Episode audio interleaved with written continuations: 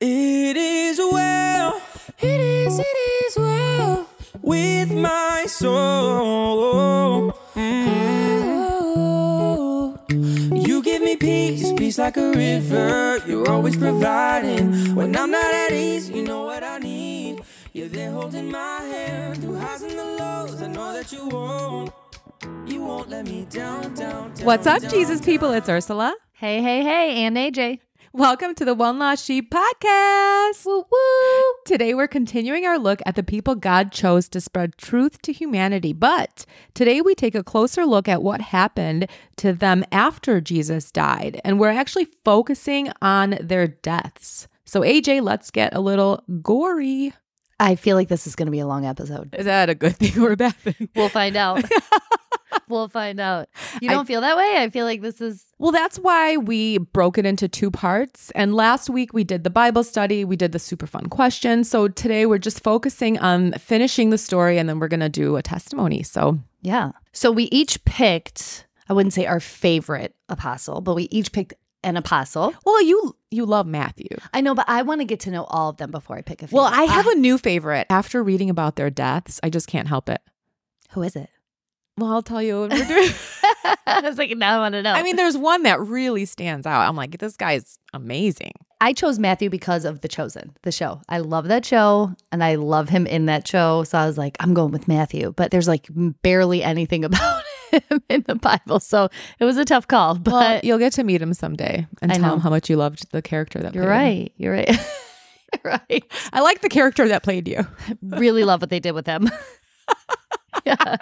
Well, I'm excited about today because following Jesus and making that decision, it's a big deal and it shouldn't be taken lightly. And one of the ways in which I found my faith was in looking at the big picture. And the big picture is looking at the people that Jesus was with and what happened to them after he died. Because if you look at the stories of who they were when he was alive versus the men they became after he died, we're not talking about the same people. We are Yeah. talking about the same people, but we're not. Something drastically changed Yeah. them. These are like radical differences. Yes. You know? Yes. And the only thing capable of changing somebody that much would be a resurrection Yeah. would be seeing someone come back from the dead, cementing their faith. It's so true.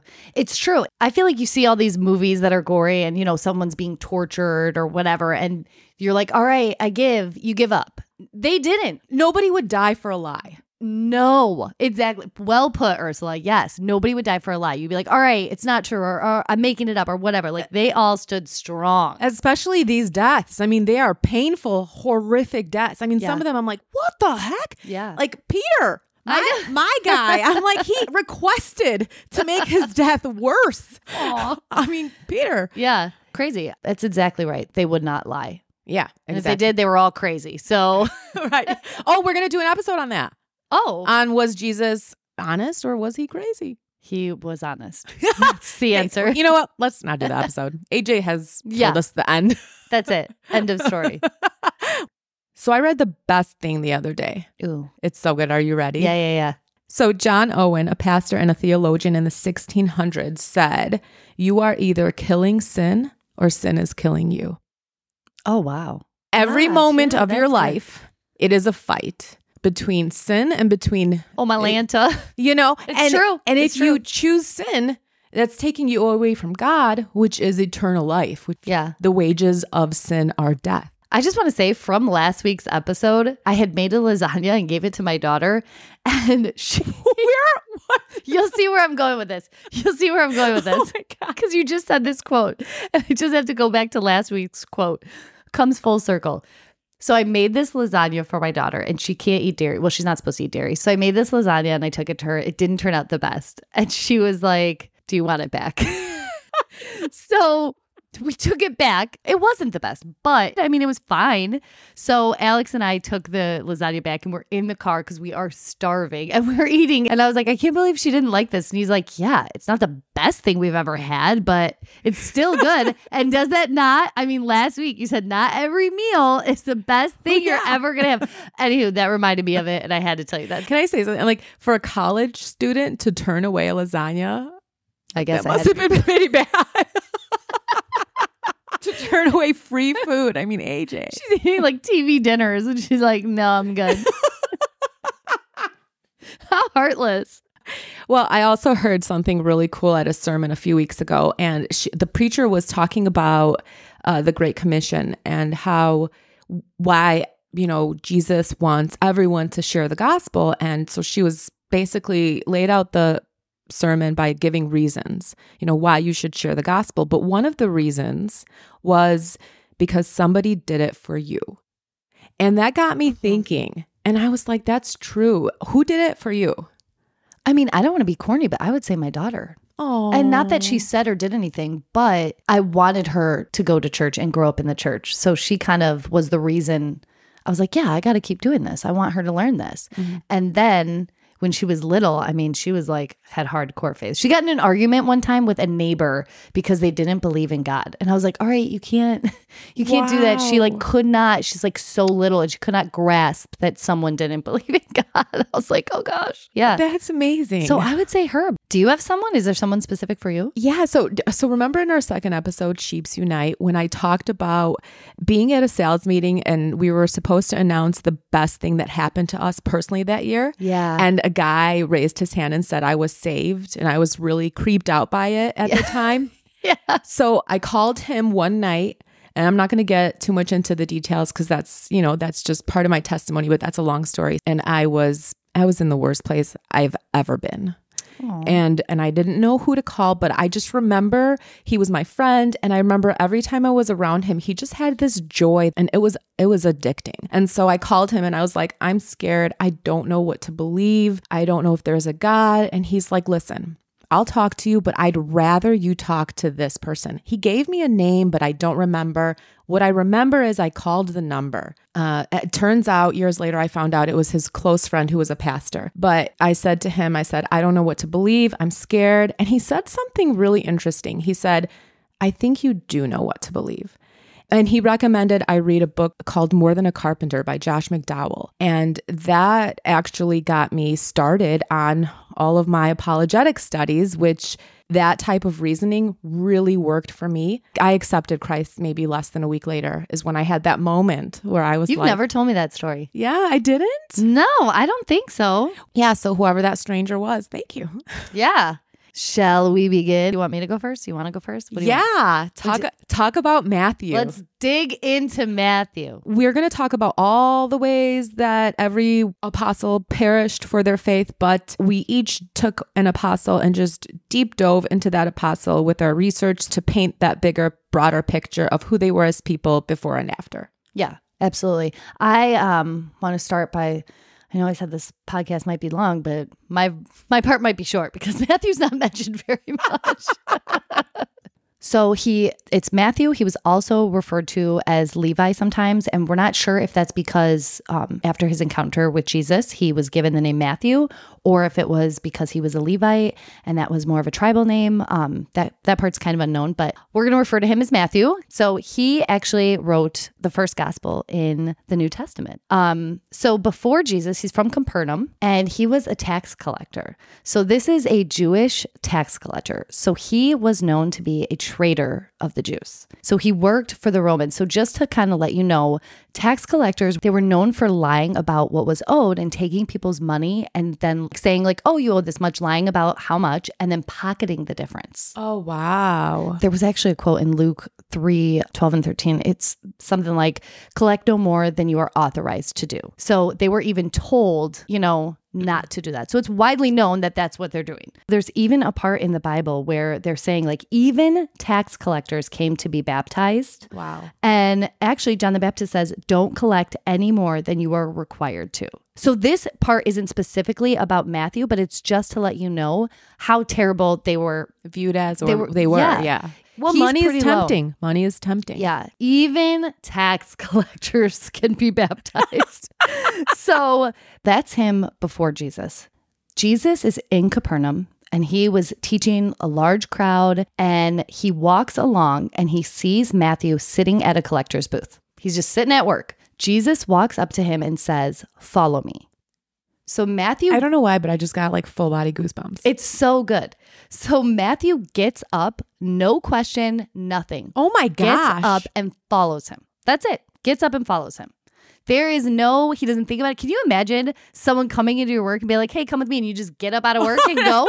That's it. Bye. Gotta go. wow. He, so I don't know. It doesn't say if he's seen all these miracles that Jesus has been doing. I don't know, but something in him, whether it be that or just something inside of him, the Holy Spirit, I don't know. He got up and he followed Jesus. That's, That's it. wow. And then he has Jesus at his house with many tax collectors and sinners, which we talked about actually in an earlier episode about the Pharisees questioning Right. why Jesus was sitting with sinners. Why were they why was he sitting and eating with sinners? And Jesus says, It's not the healthy who need a doctor, but the sick. I've not come to call the righteous, but the sinners. Anywho, back to Matthew. So he was one of the guys that was given authority by Jesus to drive out impure spirits and to heal every disease and sickness. He's given the authority to heal the sick, given authority to raise the dead, cleanse those with leprosy, drive out demons. He's told freely you have received, freely give.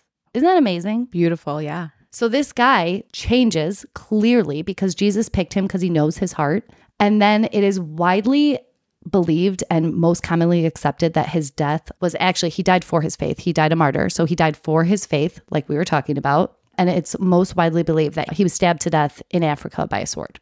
Oh wow. That is what we know about Matthew. Like, what a change going from that. You know what I mm-hmm. mean? Yeah.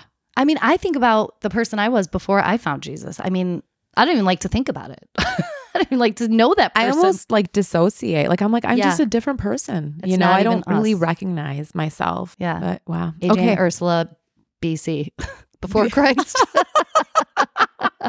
That's awesome. okay. So You're up. I'm up. I'm up with my man Peter. Peter was a fisherman. Um, so in the ancient world, that means he was most likely uneducated because there was no point. Once you were old enough to learn your trade, you were out there, you were fishing, you were making money. But he would have had street smarts because part of his trade was selling and, you know, trying to get the best price. So he would have had really good street smarts. Fishermen were men of action. They were physical. They were unafraid of others. They worked year round, rough hours. Okay. These guys were just rough, tough men.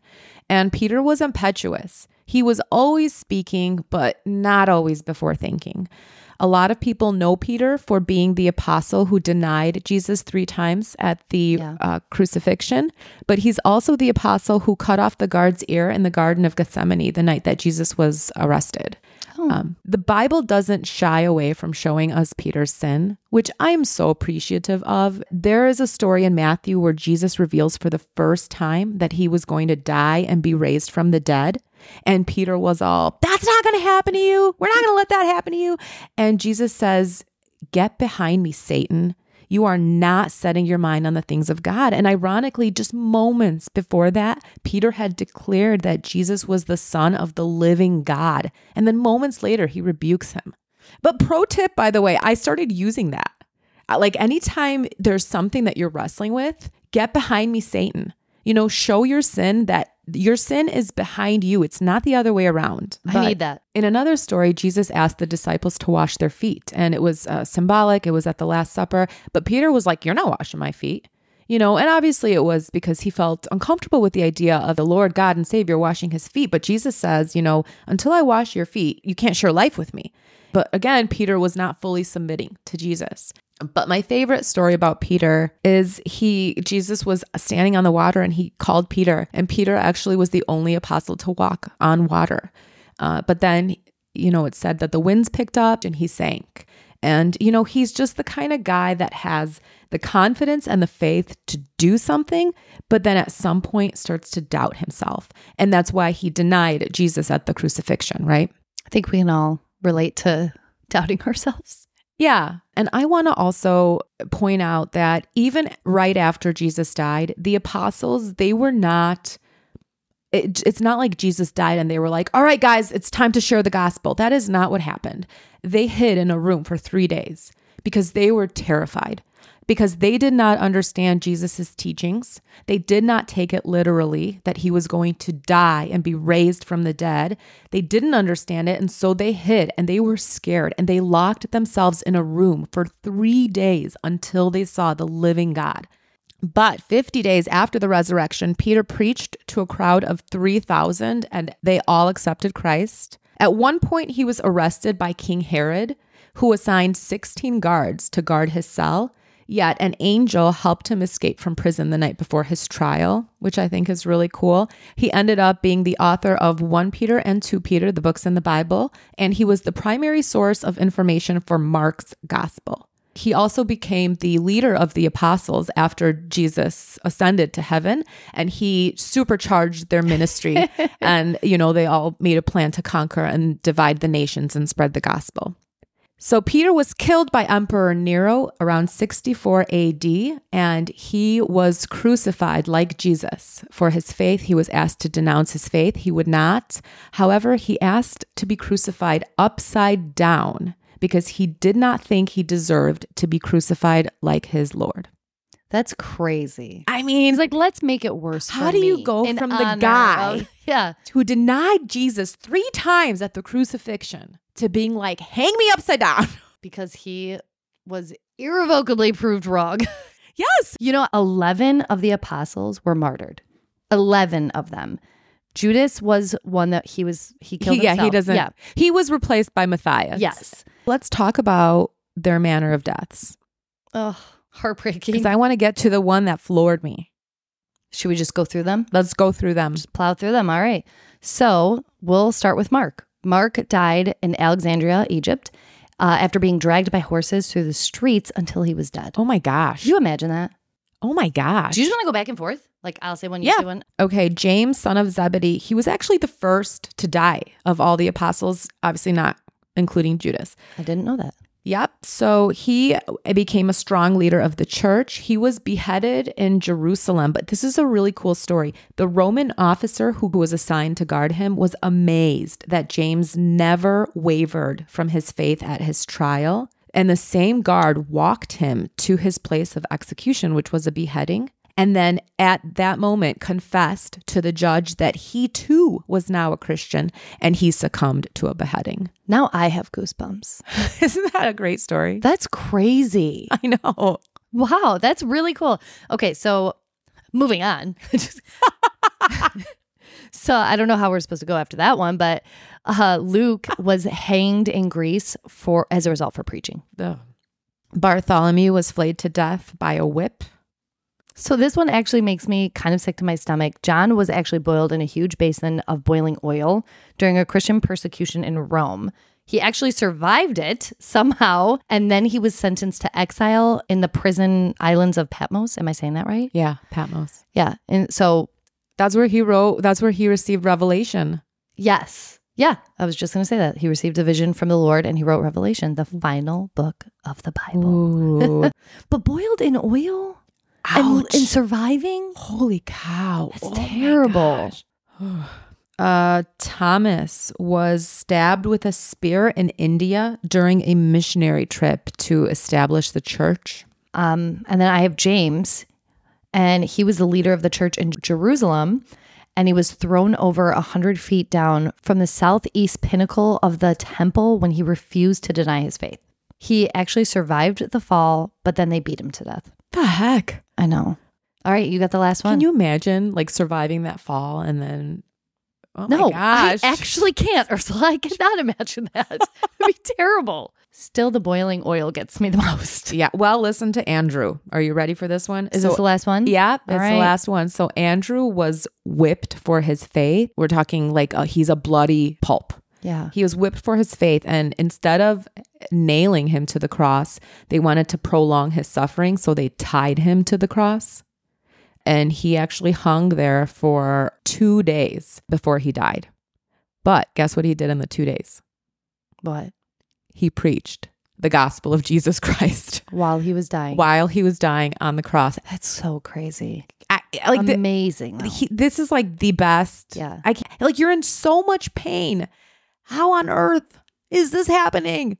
sometimes I don't know how anyone can even question it. How can you even question the resurrection just based off of this alone? Well, that's why I find so much validity in the study of apologetics because it takes a big picture approach to the deity of Jesus Christ instead of just saying, okay, well, you know, it's it says in the Bible. Well, yeah, but there's more factors to consider. We have history and we have stories like the deaths of the apostles. When Yeah. when would 12 of the same men die with, such lives, yeah. conviction? Yeah. It's so true. Well, that's the end of our episode. We will see you guys in 2 weeks when we do an episode on forgiveness. Per a request, actually. Ooh, yeah. Our very first request. How exciting. I know. I can't wait. Next one's going to be a good one. They all are, but next one I'm really excited for. You say that every time. I know it's true. All right. Well, AJ is going to introduce our testimony.